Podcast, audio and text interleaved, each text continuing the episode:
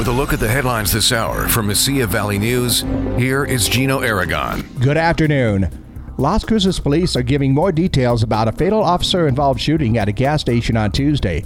Authorities say officers were called to the Chevron on the 2600 block of South Valley Drive for reports of a man stealing beer and found the suspect and two others in a vehicle parked at a fuel pump.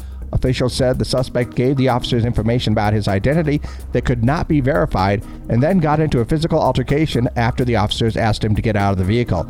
At that point, he was shot and killed. The suspect's identity has not been released. This is the second officer involved shooting in Las Cruces in the past week.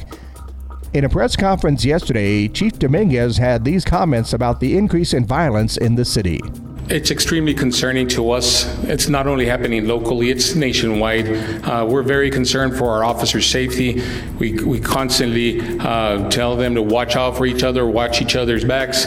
We try to get multiple officers to scenes where, uh, where there might be, uh, you know, some sort of uh, disorderly uh, subject, things of that nature. But we are extremely concerned with the amount of violence that's going on in the city right now.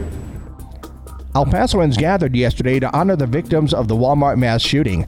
A ceremony was held at the Healing Garden inside Ascarate Park, which was built as a memorial to the tragedy. During his speech at the tribute, El Paso County Judge Ricardo Samaniego said the community is continuing to heal three years later, but every recent mass shooting is a reminder of what happened. The Blue Flame building downtown was lit white to commemorate the anniversary. The Las Cruces Sun News reports that nearly 1 million New Mexico taxpayers should be receiving the last round of summer tax rebates this August. About 525,000 taxpayers will receive a direct deposit of $250 or $500 this week, while around 360,000 others will receive a check in the mail in the coming weeks. According to the news release from the New Mexico Taxation and Revenue Department, this is the third round of rebates issued this summer.